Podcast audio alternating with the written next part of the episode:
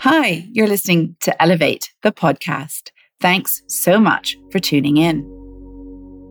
When Muhammad Ali said he didn't want to go to war to kill Viet Cong people, because if he can't have freedom in America, in his own country, why should he go and fight for a country that doesn't even honor his freedom at home? It gets complicated when people haven't got money and they are unable to see a way out. It's also generational as well. If your parents haven't been able to figure it out, they're not able to give you the answers. Your children are not yours to command. It's like a bow. You're the bow and your child is the arrow. And you just pull back and you equip them, you prepare them, but then you launch them, and your children are going to fly off to distances that, that you haven't even seen yourself. But if you hold on to them, they can never go.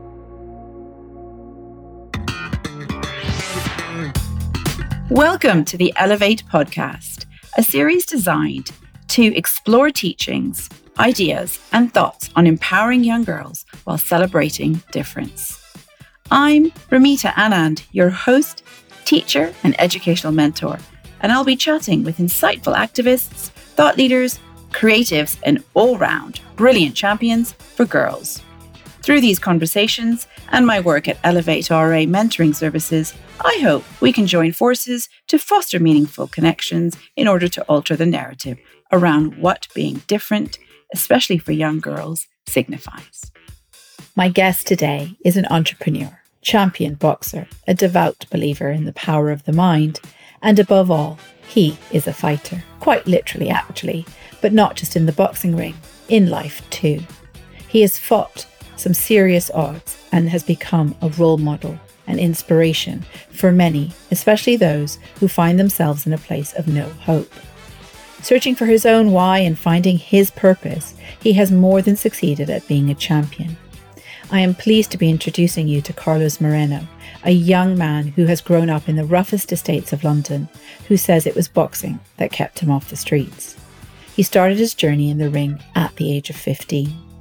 By the time he was 18, he had already won his first amateur boxing match and then was followed by a string of victories. In 2008, he entered the National Novice Championships and reached the national semi finals. The year after, he won the Haringey Box Cup tournament gold medal and went on to win two more international medals. Carlos ended his amateur boxing career in 2014 with over 34 fights and has won the elite Portuguese national title. He decided at this point to turn his energy and love for the sport into a business passion, launching Moreno Boxing. From its humble beginnings, from running small group classes and personal training sessions outside in a park in southeast London, to setting up his now very successful own studio and gym in the London South Bank University Sports Centre. He has had swift progress over the years and has proven that he was onto something very important helping others heal, stay fit, and belong. The Moreno boxing community today consists of many, many members who use the space to socialise, keep fit, and even party. But most importantly, they feel seen. Carlos values hard work and dedication. He is disciplined and attracts others with a magnetic force that is hard to miss. It was this conviction and drive that drew me into learning more about Carlos, his journey, and why boxing saved him. A story that I'm eager to explore with our listeners, and I hope you will be as moved as I have been. Let's get started. Carlos, shall we? Welcome to the Elevate podcast. Welcome. Hey, how's it going? It's going really well. I'm excited about this conversation. I'm really grateful for your time. No problem. Let's do it.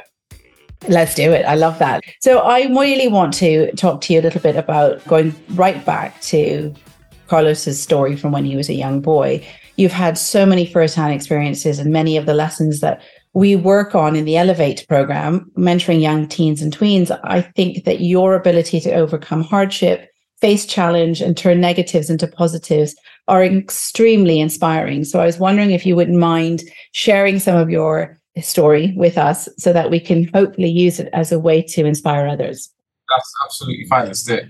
Okay. So, one of the things that really struck me is that your firsthand exposure to real life hardship came at a very, very young age. You haven't had the most conventional upbringing. And I wondered if you could take me back to where you were born, what, what your family life was like, what you did as a youngster. So, I was born in Lisbon I lived there up until seven, eight years old. I recall some things about childhood, but it's quite traumatic. There was a lot going on. It's a bit hard to remember a lot of stuff, but I do remember like there was a lot of chaos at home. There was uh, a lot of people in my family were up to it's like selling drugs and things like that. And uh, my family was involved in like drug trafficking and things that landed a few of my family members in jail as well. So I remember being young, like a, a, lot of trips going to prison to go and like visit family members and stuff, which was um, quite an experience. So I remember that, and then I remember sort of because uh, when I was um, born, my my dad already had a wife. He already had a woman, and he got my mom pregnant, but they weren't together. So it was kind of like I was born in, into a situation. And your stepmom or stepmother wasn't really involved in your life, I take it? She was actually. So I used to, I was between my mom and my dad's. Um, so on the weekends, I used to go spend time with my other brothers. And then I, yeah, I lived with my mom, but um, like at least two to three times a week, I'd go to my dad's house because the irony was he was five ten minutes walk up the road. so yeah, just remember a lot of like chaos, and I remember I spent a bit of time in care slash private boarding school. It was a time when like my mom was just like she couldn't look after me, so I just kind of was sort of like it wasn't foster home, but it was more like just care home slash boarding school where you'd go to church every Sunday. You learn how to eat with manners. You learn how to, you study quite a lot. Um, it was extreme, very disciplined routine, but everything was just really taken care of. Like you'd have your bed, your bed would be made, all of your meals are prepped. You'd go away on trips. Um, you'd learn, you'd get taken to high end restaurants and learn how to eat and things like that. So I, I was fortunate enough to have really good quality kind of upbringing that sense. I had that experience also. I find it well heartbreaking but almost confronting really quite hard to imagine a young boy having to think about how they're going to be looked after and then being shuffled between two parents knowing that you were also part of a bigger family you had lots of siblings how many of you were there there was like five or six boys on my mom's side and two girls and then on my dad's side it was three boys and one girl wow the ones from your mom's side all had different dads as well no the one from my my mom's side I was the only one, me and another one were the only one with different dads, but they all had the same dad. Their dad actually um, committed suicide. He actually, it was, yeah, pretty bad. He, so our family had quite traumatic, there was a lot of trauma from the start. He actually hung himself in the house and one of my brothers came home and found him and I had to take him off the rope. So oh my gosh. Yeah, so I think that's, that was the start of um, a lot of trauma I think that's where my brothers went a little bit, you yeah, know, to come home and your dad hung himself. I think because before that, that was before I was born. Um, he was a firefighter, and you know we had a night. You know, my my mom and and my brothers they had a nice big house. Um, they had everything, car. They had. It was just everything was pretty good until that point. Until until one of them come came home and found his dad had, had hung himself. Then that that's when things went really bad. Yeah, of course. That's a massively pivotal and difficult thing to digest as a youngster. As I mean, as an adult even. But goodness me, um, and without the right support and knowing what how to deal with that, that can be quite challenging for and shapes probably the rest of the story as you as you describe it sort of unfold. If you're looking back now, you sort of see that as the starting point for your mum's journey going yeah. the way it did. Yeah, yeah. All these kids and yeah, pretty bad. Yeah, no, that's really tough. And I know you said it was Lisbon, and some of us think of Portugal and think beautiful, gorgeous, sunny place with happy people. And but I have a feeling that that's not the area of Portugal that you might have been. What was your neighborhood like? What were the friends? Did you have nice friends growing up, or I guess with all these siblings, you probably had less time for friendships because you had so many to, people to play with in your own home. I remember, yeah, it was definitely sunny and stuff, but the area that we were from, it was if you know about sort of immigration in the 90s, there was a lot of civil war and a lot of colonialist wars in Africa and, and even other parts of the world like China and other places where the colonialists went. And the thing about colonialism, when they leave, they leave these places a bit of a mess. And then it's up to the people to sort of fight for power. So you end up with a lot of military factions that are vying for power and you end up with a lot of like dictators trying to take power, but it's not done. It's kind of done under the pseudonym of democracy, but it's actually a lot of civil strife and warfare and clashes. And my grandfather was a general in, in one of the wars in uh, Angola. He was a general and he was killed, um, which was my, my, my mother's father. And he sent my mom to Lisbon because he was a general in the war and he didn't want her involved in the war. So he sent her and her husband to, to, to, to Lisbon. And the part of Lisbon where they went to was uh, Portugal.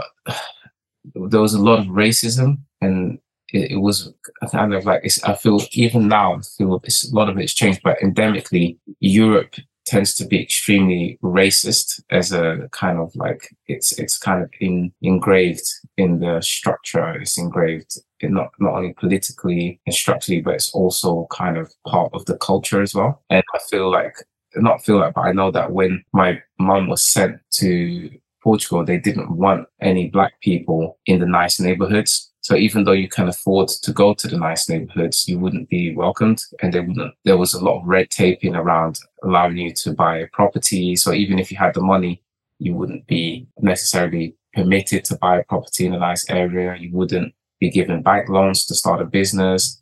So I think a lot of the struggles that my, my mom went through, um, especially as a single mom, was not the fact that she wasn't able, because later on in life, she did build businesses. Actually, she actually ended up owning four or five houses. She actually ended up owning restaurants and shops and, and things, but it was pretty difficult. So we were living in a neighborhood called Cova da Moura, which is basically the most ghetto neighborhood in the entire country. Um, and that's where they would send all the immigrant people, whether it was uh, Indian, Pakistani, black, uh, even Asian. So you'd end up in a community where you'd have mixed with black, Chinese, and Indian and Pakistani all in one area and really concentrated and white people wouldn't really go there. There was a lot of crime, a lot of guns. I remember a lot of guns, a lot of drugs, a lot of poverty and begging, a lot of fights. Back then in the 90s, it, it was something to behold because even the government wouldn't send any funding to black communities. So even, for example, there wouldn't be any tarmac on the roads. So the roads would just be complete dust. So you would walk and you would just like you, you I remember your feet or your trainers, if you bought new trainers, they'll just be completely ashy after like a day because there was just no tarmac. They wouldn't lay tarmac down on the roads. There was like broken stones and dust and it was just like a desert town. And then even I remember the locals there were buildings that were sort of incomplete. Like, can you imagine going up to, to your flat, but then uh, like a side of the wall of the building is exposed so you can see right into the street because the government wouldn't send funding to finish that part of the building, even though it was estate buildings. So I remember the locals, my uncle was a, was a builder. I had a few uncles that were builders and they would actually go around and like finish off the properties that the government would hadn't done. So they would carry cement and bricks and stuff. So the locals themselves would fix and look after their own neighborhoods, even though it was state property, because the government wouldn't send any money. Gosh, so right from the very young personal ages that you are, which is such profound impact on the way you shape your identity, you felt not included, not part of the bigger picture, bit isolated. Would you say that's true? Or did you not know any better and you just felt that that's just how life was? I think the isolation came much later. I think at that time it was a lot of curiosity. I was very curious because i had that i was always living a dual life. Like my whole life i've always had this duality where i would go to a nice care home and boarding school and be i'd be driven on a bus to school study like i'd go to public school but then i'd come back and do extra study in this sort of boarding school. My meals were all looked after. My bed was, always made. Uh, we would bathe twice a day. Everything was structured. There was like time to pray, time to go have dinner, time to have lunch. We would have all our meals, all our snacks. We, we would go to the beach. Uh, I remember we'd go trips up to the beach and camping. I remember going camping was amazing. I had a really good time on that side. But then there was also the other side where when I got to go home and visit my brothers and stuff, it was a different situation. So I would see different things. I would, I would see a lot more poverty. I would see a lot more struggle. And there was always that duality of seeing both sides. And I think that contributes a lot to my ability to today be very humble and not really want much from the world and not seek much. And I think that contributes to my search in spirituality as well. That's a very powerful message and a lasting impression on a young person that you can live like this or you can live like this. And your reality was combination of both, which must have been a little bit confusing to say the least. Um, because most children, yes, they can have divorced parents, but for you to have to see the things that your brothers had to do. And, and, you said growing up, you saw lots of crime and violence and chaos. Now, these are not a young person's dream foundational ways of learning uh, of life's lessons. They're quite challenging. And you said seeing a gun was normal to you. Most people see dump trucks and play with trains. And you said that in your living room, there were just, you just saw lots of things that most youngsters never had to see. I don't like fully recall like, perfectly because my memory, there was a lot of trauma. So my memory is like, pretty bad around those times because there was just too much going on. Like I had on my dad's side, my dad was actually a civil engineer and he was extremely successful. He would build properties, he would build shopping centers. He was quite wealthy. And so I always had that duality. But on the other side, I'd go back home and would maybe see a shotgun and play with a shotgun. And maybe there would be like a lot of cocaine on the table. I remember there was an incident. I can't remember whether it was me or it was my brother. There was we were quite young. I think it was me. I was baby, I was think, and I grabbed the end of the tablecloth and I pulled it, and all the cocaine fell on the floor. And my brother got really mad, and two of my brothers started arguing about it because it was like a lot of money. but you can imagine you've got a baby running around and you've got a bunch of cocaine on the table, and then you're getting mad at the baby because he he kind of. Oh, Carlos, gosh, the fact that these things are still they're less they're very very painful i'm sure. I'm grateful that you're talking about this. Thank you for sharing something so vulnerable. I know that's not easy. These are things i've never spoken about actually. It's, it's, it's never really it's like it's more because you've asked but i've never really they, they it's not things that i think about so. well it, uh, understandably we often want to suppress those things that are painful and hard to deal with and, and almost surreal they were so out of your control and you don't know how to process them when you're so little. And even as an adult it's very tough to go back and to sit with those images and that and those feelings. And that's the next bit i wanted to talk to you about. So how old are you then? And how are you feeling when you moved from lisbon to england? The move was pretty straightforward. I just was it your mum that brought you here or your dad? She sent me to go and live with my brother because by that time he'd already settled down and he uh, had family and stuff. So she said go and live with him because there's more opportunity for you if you move to the you touch on a couple of things. So a i want to find out what part of london you then grew up in because you go in from a quite a rough part of lisbon and you move to london and i imagine the neighborhood was similar. It was the same situation in the 90s it was i moved to sort of denmark hill area which is where my brother was living. Denmark hill is quite poshy. The council had built built an estate for again immigrants pakistani somalian Arab, Black, African. So there was a, and that's where my brother lived. Um, so in a very imagine neighborhood with houses worth hundreds of millions, but then you've got this one area where it's like those are the council people. That was again the contrast was insane because I had friends that were living in multi million house homes and I used to go to their house and the house would have three, four stories and they would have trampolines in the back and they would have swimming pools and this and that and I'd hang out with them and play all day. Um, and sometimes I'd stay over as well. Actually, I was uh, I got along with a lot of my friends in the neighborhood. But then coming back home and you're coming to the estate and there's like poverty, aggravation, struggle. Everyone's like, even a pound, sometimes people are struggling to get a pound.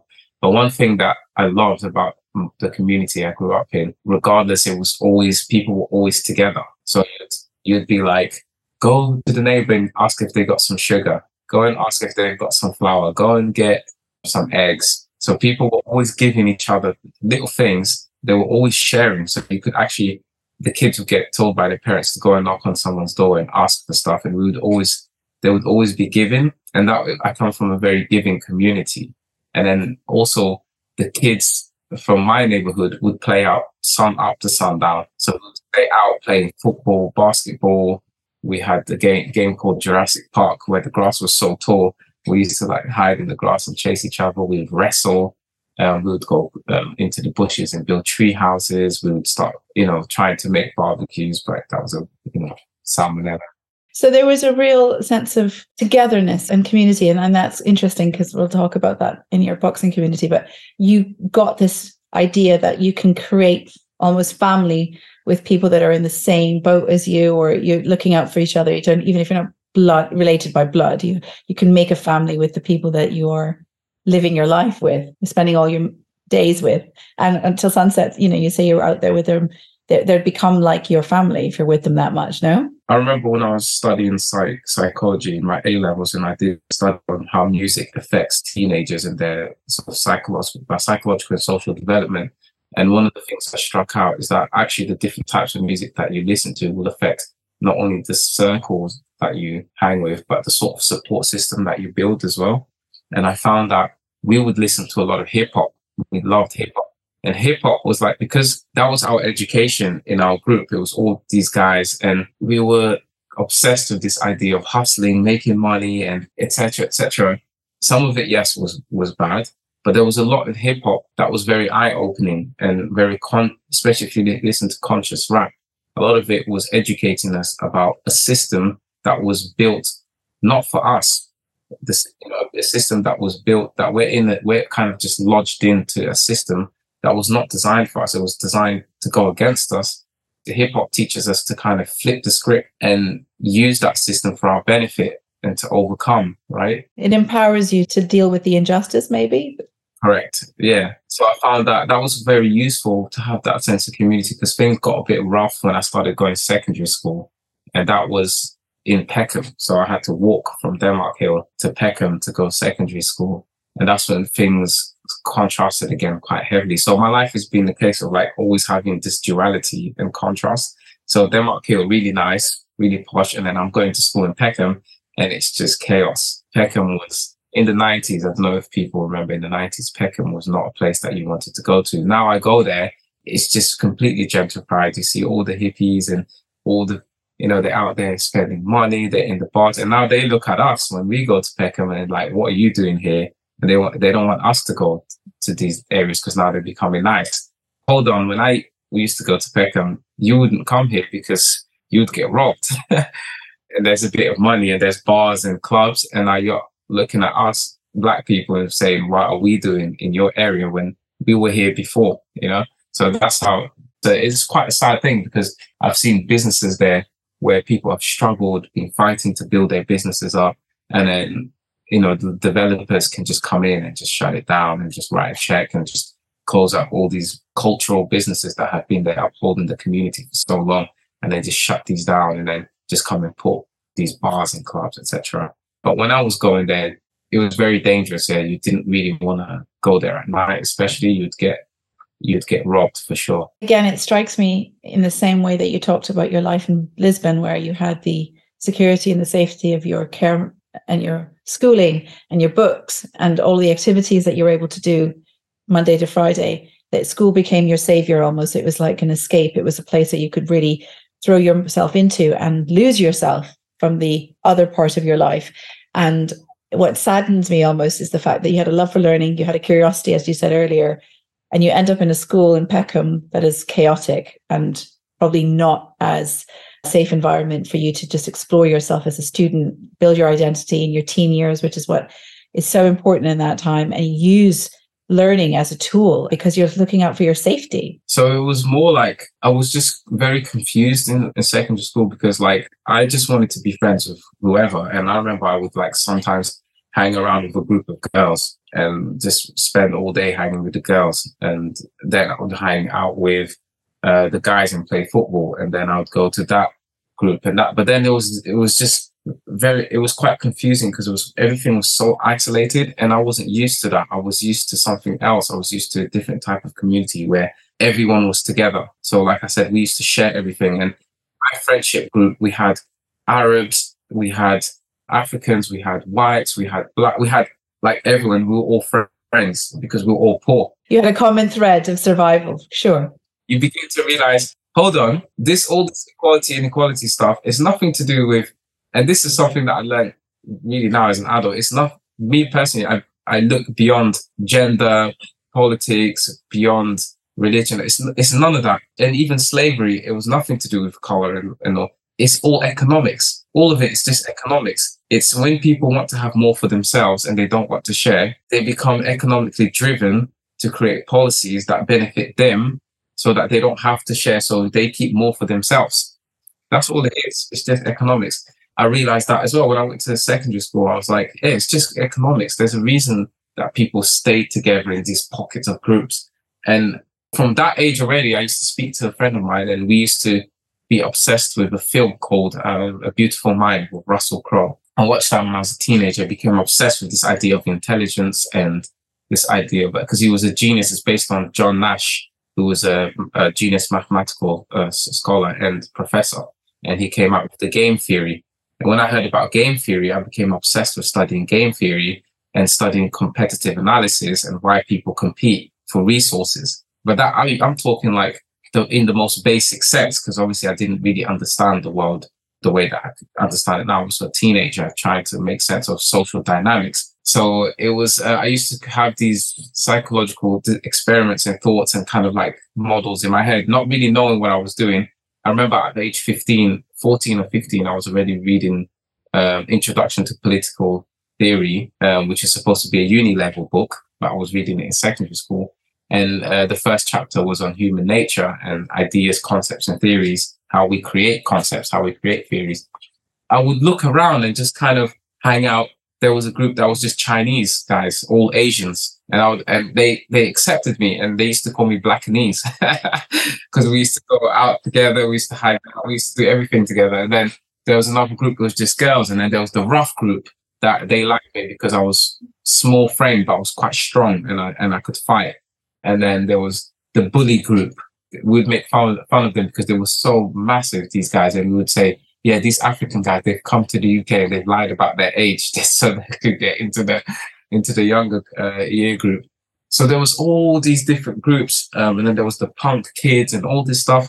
And I just wanted to be friends with everyone. I just didn't want to, I didn't want to like they used to say, you're weird, you're weird. I would hear that a lot. You're weird, you're weird, you're the weird kid. And I just would shrug my shoulders. I just didn't really care. Were you bullied, Carlos? No, not at all. That's the, that's the interesting thing. I wasn't, I was quite tough. So I would get into fights even with the bigger guys. And even if they won the fight, they would regret messing with me. They wouldn't want to do it again. And is that because of who your brother was? Not really, because my, I never, I, I didn't really tell my brothers anything because I just didn't want them to get involved with anything because they they were quite quite dangerous. So I didn't really want them to know anything I was up to or anything like that. I remember once I was in Peckham or Camberwell and someone was trying to say to me, an older guy, I was probably I was a teenager, he was an adult. He came and he was like, What's the time? You got the time? I said, yeah, no, I don't know the time. And he goes, Oh, have you got a phone? I said, Yeah. He goes, give me a phone. I was like, no. then he got me in a headlock. And then I was like, I just pushed him off. I was like, get off me. Like, you're not taking, I was quite tough, you know. I was like, you're not taking my phone. And then he started making threats and I just walked off. Within 10 seconds, I see my brother, who was a Muay Thai boxing boxer. He was massive, huge. He was Olympic weightlifter. He was in jail for 16 years and he uh, was a, a, a Greco-Roman wrestling champion. And I just seen him and I, and I saw him and I literally was so scared that he would find out that that guy messed with me that I was like, oh yeah, yeah, I'm good, I'm good. Let's go, let's go, let's go. And I was trying to get him to save the other guy. I'm trying to get my brother away. He's, you know, just to kind of like, let's go, let's go eat something. Because if had he find out, had he found out that the guy just tried to rob me, the other guy would have got robbed and battered. He would have got robbed and battered. So that was my worry that I didn't want my brothers to do things to other people. So I just always kept them out of it. In your mind, as a small teenager whose brain is developing and you're soaking up so much information, you're like a sponge when you're little you were exposed to so much variety, I suppose. You're learning all this stuff about how to stay safe on the streets. You're learning how to blend, I suppose, with lots of different cultures, understand different people from different places. You've got this wonderful willingness to accept people as a whole rather than in isolated cliques. So I'm, I'm learning so much about you through your storytelling about your childhood. I suppose my question really is what does that do to you as a 14 15 16 year old person trying to as you say you're trying to make sense of the world and you today in your 30s are able to look back and say well it wasn't my brother's fault he he did what he needed to do to survive but how do you justify in your head in, or how do you come to terms maybe you don't maybe you can't with the fact that he's feeding you and and the work that he does is bringing food on the table and that's why he's doing what he's doing but on one hand, you also know that what he's doing isn't right by the law. I guess that's the point, isn't it? Isn't right by the law. When Muhammad Ali said he didn't want to go to war to kill Viet Cong people, because if he can't have freedom in America, in his own country, he's treated badly in his own country. Why should he go and fight for a country that doesn't even honor his freedom at home? And that was breaking the law. And they sent him to jail for that. You know, if you look at people like Bob Marley that came out and said, this is a war of principalities. This is, I, I will not be judged by the laws of men. I'll be judged, you know, by the laws of God and principalities. If you look at Tupac, he said, only God can judge me. So I, I you know, we can go on and on and on. Martin, Malcolm X, etc. These were all compassionate individuals who they understood humanity and they understood what a system can do to people and what a system can cause people to do. Malcolm X was a drug dealer before he went to jail. You know, he was known as Red, Little Red, and he was problematic. Tupac sold drugs. We're back to that whole idea of, I said to you jokingly once, and, and I didn't even know your whole story at that point, but it sort of reminds me of the show Top Boy, Your Life. And you said, for real, that show is not made up, it is based on people's true lives. I don't think people realize that it is real. I watch it and I just laugh and I just kind of like I just go wow because because it was designed. I think the show was directed by people who live that life and you can see it. You can see I can see that whoever directed this, they've actually you can see they they know how it goes because that's how it goes. For any of my listeners that don't know the show, it is was actually made twice, wasn't it? Most recently again by Drake, but the original series is all about young folks a bit like a story you've just told me, who are struggling to survive and have been failed by the system, failed by the society, and have got themselves into a world of drugs and drug dealing in order to survive.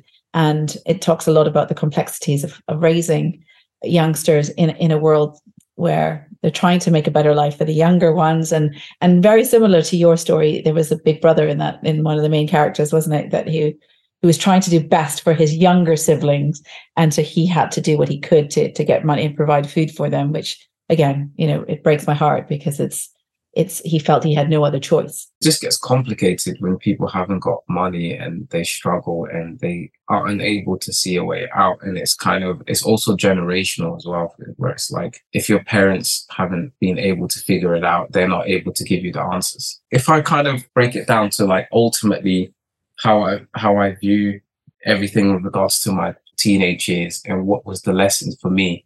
I was always in this duality, and it was always economics. One thing I quickly understood is most of our ills and problems is our inability to a understand capital allocation and how to acquire capital. And B, the second problem is economic. It's not understanding economic model that we live under and how that can work against us and what we can do to overcome it. So a lot of the problems stemmed from my friends. A lot of them wanted nice things. They wanted nice trainers. They wanted to have the girls. They wanted popularity.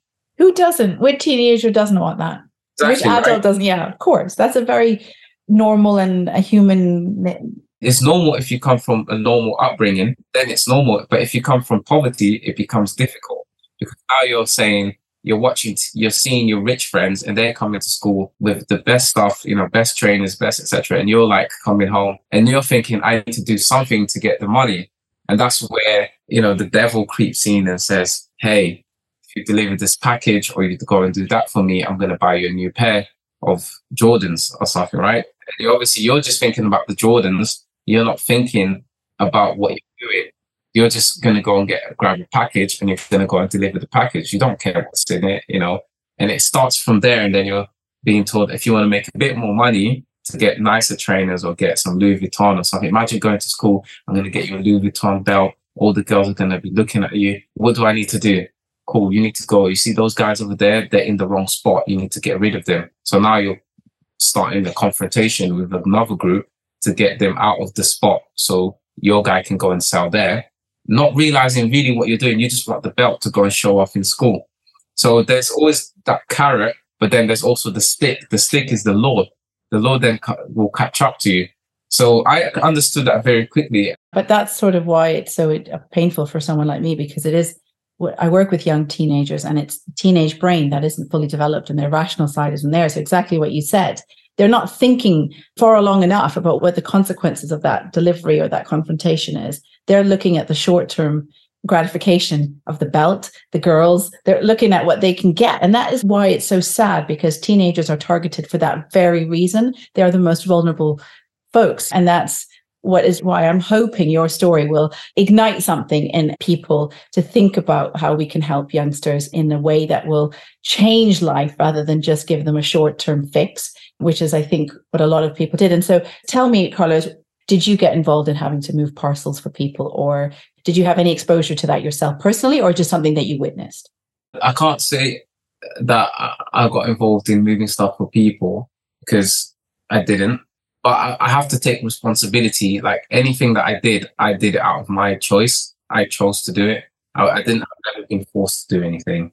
I did stuff because I because I wanted to make money. So yeah, I did. I did sell drugs before, and I've never tried any hard drugs or anything. I've never even taken a pill or anything like that. But I did sell. I did sell. So, did you get into boxing as a way initially of defense, or was it something you just stumbled upon because your brother was doing it? Because you were 15 when you first put on a pair of gloves. So, how did that become for you? I had a lot of uh, pent up anger, aggression come out. It took me a long time to be able to understand it and to, I was explosive, extremely explosive. It, it was I was, I was really calm actually, but then it, it just out. If someone really bothered me, I didn't understand how to deal with anger. So my anger was very explosive and, and I was a bit too strong for my size and my age.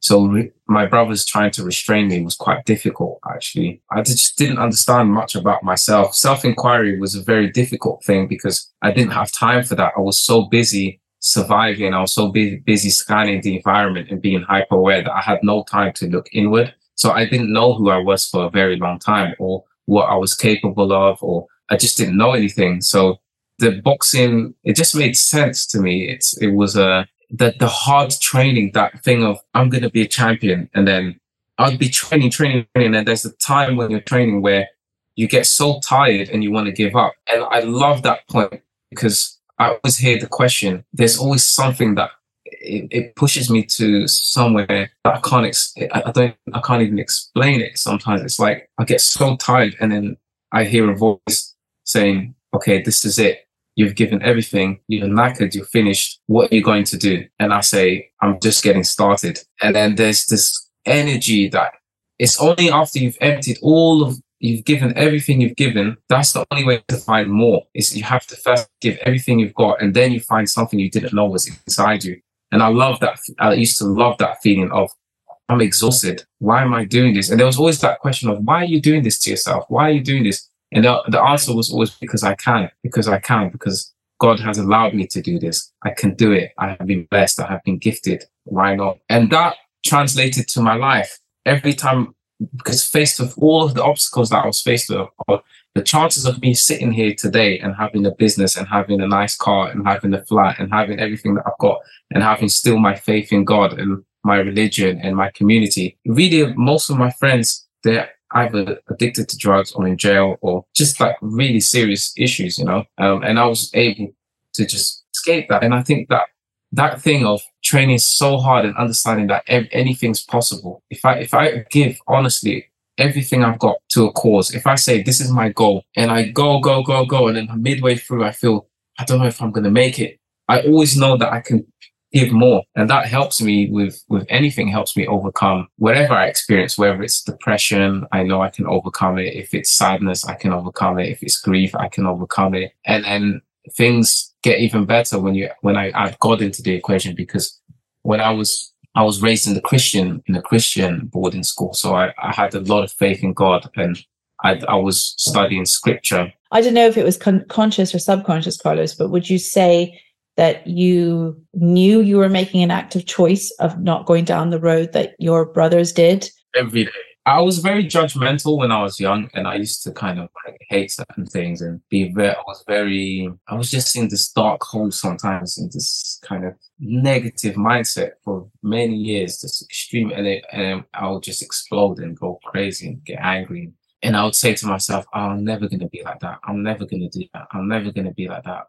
And I would at night, it was always at night. I would always pray. That's one thing. I, I would always pray at night. Did you ever get anxious or scared? I don't know if these are words that you would use to describe yourself as a younger person, but I feel like a lot of youngsters, whether they have a tough life or not, whatever the challenges, and, and we can't compare who's got more pain than somebody else. I won't put that in there, but whatever somebody listening uh, who might have a youngster or, or is a youngster and feels that this is going to be tough for me, it's sometimes easier to present like a tough person, having a an outer shell and acting like you know, you've got a lot of bravado or you know the the school bully or the people generally put on a persona that I'm not scared, I'm not nervous, I'm tough, particularly in in in school con social contexts.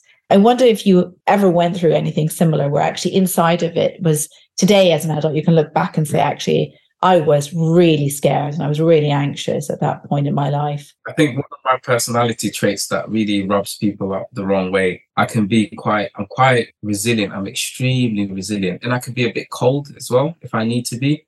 If you ever watch the movie Never Back Down, um, they talk about this idea that if you get hit in the face, there's two types of people. There's the one that backs down and runs away from a fight, and the one that fights back right? Growing up the way I did, it's like being hit in the face multiple times. And it's either going to make you really shy and it's going to knock the fight out of you, or it's going to make you extremely tough and it's going to make you extremely resilient and it's going to make you fight for everything. So I think with me, it had most people, it probably knocks the fight out of them.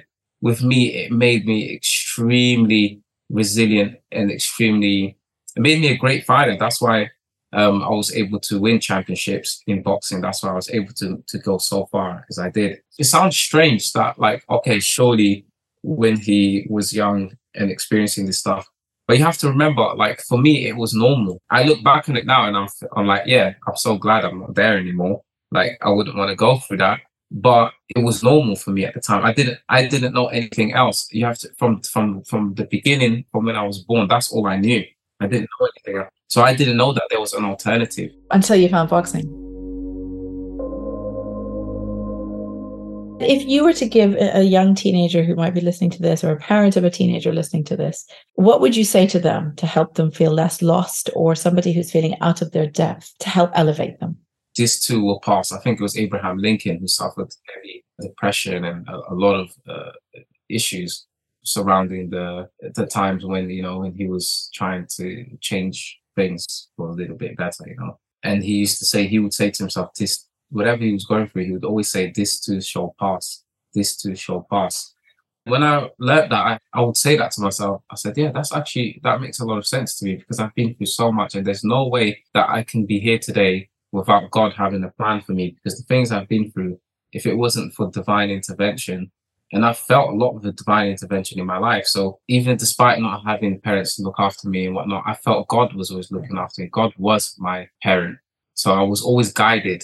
And I grew up being able to read the signs in my life. So I, I would always feel when God's trying to tell me something. And I would always, I would listen because I knew that if I didn't listen to the guidance, I would end up in real trouble. So anytime the divine intervention came, I would always listen. I would always follow the light. I just don't resist. I just would go with it and then in a smooth a smooth sailing when you do that. I can only speak for myself. I don't have the answers, but I can say having faith in God, putting God first is very important. And whether whether you believe religion or whatnot, but just believe in something greater than yourself. Because there will come a time when you realize that we have some limits, some limitations. And even if they're temporary limitations, they're still limitations and sometimes we need a bit of help um, and we need a bit of divine intervention. So my way of doing it is praying and believing in God. Second, also believing that this too shall pass. When I look at examples from many people who achieved great things, they all went through challenges and turmoils and they all overcame. So it tells me that my problems couldn't even come close to what Ali had to go through or what Malcolm X had to go through or what Martin Luther King had to go through. And if they got through it, I can get through and inspire others also. And the, third thing is comes from Buddhism actually, and I'm glad I looked into Buddhism. This idea of just being, just to be. You know, my my brand Moreno Boxing, the slogan is "Be who you want to be." That's what it is. It's just be who you want. To. It's just be, and the idea of being is it's amazing because we always want to do. We've never. It's very difficult to just be. But when you, I think I, I can attribute a lot of my success and a lot of my overcoming things to just being, to, to just observing, watching, being, and allowing myself to flourish like a flower, just naturally, just grow naturally. It's beautiful and it aligns very well with the five superpowers that we try to work on, which is empathy and resilience and kindness and confidence building. And I think all of that comes from being who you want to be, you know, and allowing the the even if the environment around you stands as obstacles or struggles, but just to focus inward and, and to listen to that little voice. And I think what you said is, is very important as well. It, even if you don't you know have a, a, religious mind or have a god that you believe in but believing in something greater than yourself is having that sense of purpose that belief that there is a energy in this world that can guide us if we give ourselves that but, uh, but we need a little bit of help along the way and, and hopefully things like this conversations like these books that you've mentioned, the shows and movies you've mentioned, which I will link all in the show notes for anyone listening, are ways of getting free access to being inspired and, and to having that. But would you say then that having an outlet like boxing to a parent who's dealing with a child who they find they can't relate to or struggling or finding it tough, would that be a, a starting point with getting them involved in some sort of sport or activity be what your would also be something you might advise parents or teachers even? yeah, it's very important to have a focal point. It's critical, critical to have a craft. A, it needs to be challenging because if it's not challenging, it becomes boring. If it's too easy, but you need the right amount of challenge. If it's too, too challenging, then it becomes impossible and then you don't want to do it again. So it needs to be the right amount of challenge. It needs to be something that we would enjoy, something that we're good at and that we would enjoy doing. So ideally, you want it to be something that comes from choice rather than like you have to do this.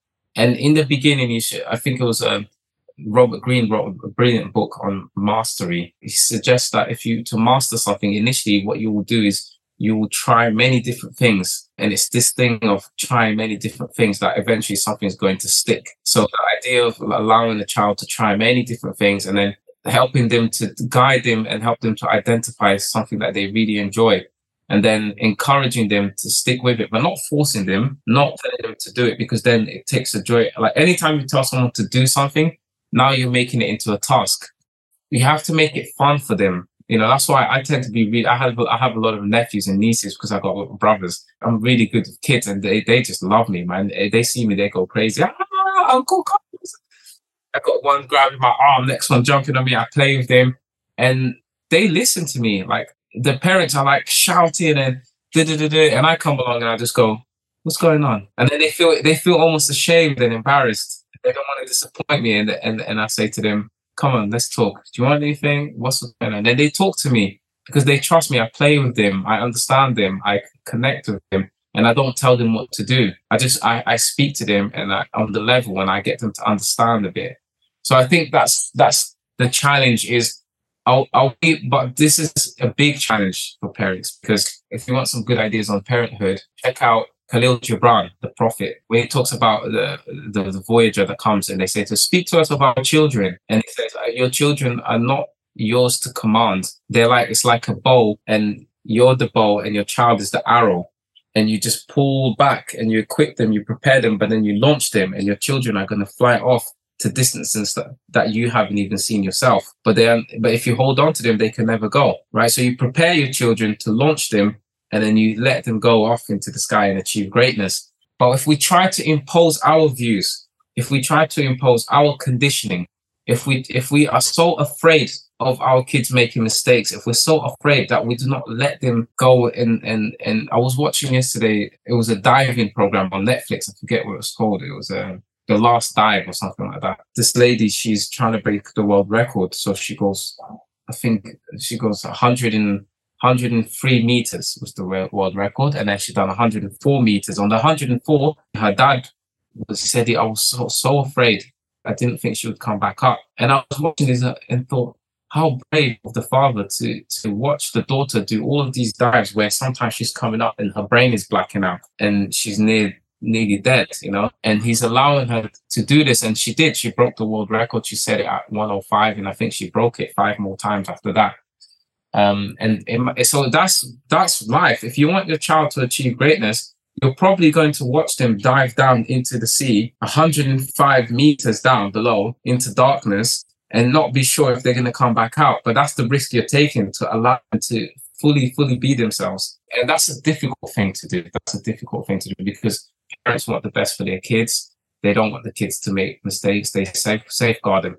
And one thing that works for me is because I didn't have parents to limit me, to safeguard me, to tell me, do this, do that, I was able to go and do whatever I wanted. And I realized there is no limit. They say sky's the limit, but actually there is no limit. You just go in and keep learning. And, and that's what I'll say to parents. Just allow your kids to just be, allow and observe them, learn from them instead of always trying to impose your views and teach them. Why don't you step, step back and learn from them? Because a lot of the depression that I see kids experiencing is because they feel what is depression? You are depressed.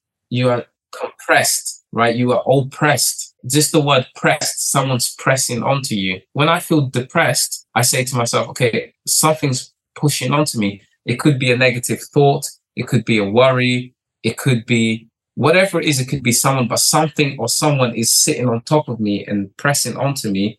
And what I need to do is identify what it is and then get off me. Please allow me to to be. So sometimes it's the parents depressing their own kids, sitting on top of their own kids and pressing them down that makes them depressed. And then they need to find their own outlet. And then that's when they start doing the drugs and start doing the, the stuff behind the parents' back where it needs to be allowed them to be. What do you need help with? What can I assist you with? So that's the only thing, that's the only advice I can give. Don't depress and don't oppress your kids. That's pretty profound, Carlos, for somebody who isn't a parent yet. I think that's pretty wise. And I'm grateful for your very strong insights and very real insights into what you've done and how you've shared that with us. You were within touching distance of a life that you were fear, you know, that you saw wasn't what was right for you and you made something for yourself despite all the odds. And, and that's not easy. So a massive congratulations to you. That being said, let's do the rapid fire. What song instantly puts you in a good mood? Uh, I'm happy, clap along if you feel. Really? Okay. Fantastic. Oh, no, oh, okay. Um, I got sunshine on a cloudy day. Yeah. Yeah, love uh, it. Love it. I guess you say what can make me feel this way, my girl, my girl. You're talking about my girl, my girl. Brilliant. Love it. And it's, if, if you're not in a good mood now, I don't know when you will be because that, that's really certainly put a, a, step, a spring in my step. What celebrity, I think I might know the answers, would you like to have dinner with? Dave Chappelle. Ah, interesting choice. Stuck on a desert island, the only cuisine you'd be wanted to be stranded with would be? Probably pizza. Italian. Okay, love it. What would you whisper to yourself as a teenager now if you could go back and say something? Don't worry about anything at all. Go for it. Favorite movie? Braveheart. Mm. Best advice you've ever received? Make the best out of every opportunity in life. And fill in the blank. My superpower is my faith. Yes, amazing. Thank you, Carlos. That's been so enjoyable. I'm really, really grateful for your time. And I know we've talked about some pretty heavy stuff and some pretty importantly things that I hope will make a real difference to others So for listening. Brilliant, brilliant chat. Thank you so much again. Yeah. And that's everything from us today. Thank you to all of you for joining in and being part of these very important conversations. I hope you will continue to support our cause by sharing the podcast to raise awareness with others. If you get a moment and could rate and review the podcast, I would also be hugely grateful. I'd like to extend a very big thank you to Ryan Prestipino from the Pine Studios for all the hard work that he does to help me bring this podcast to all of you. Until next time, stay well and speak soon. Bye for now.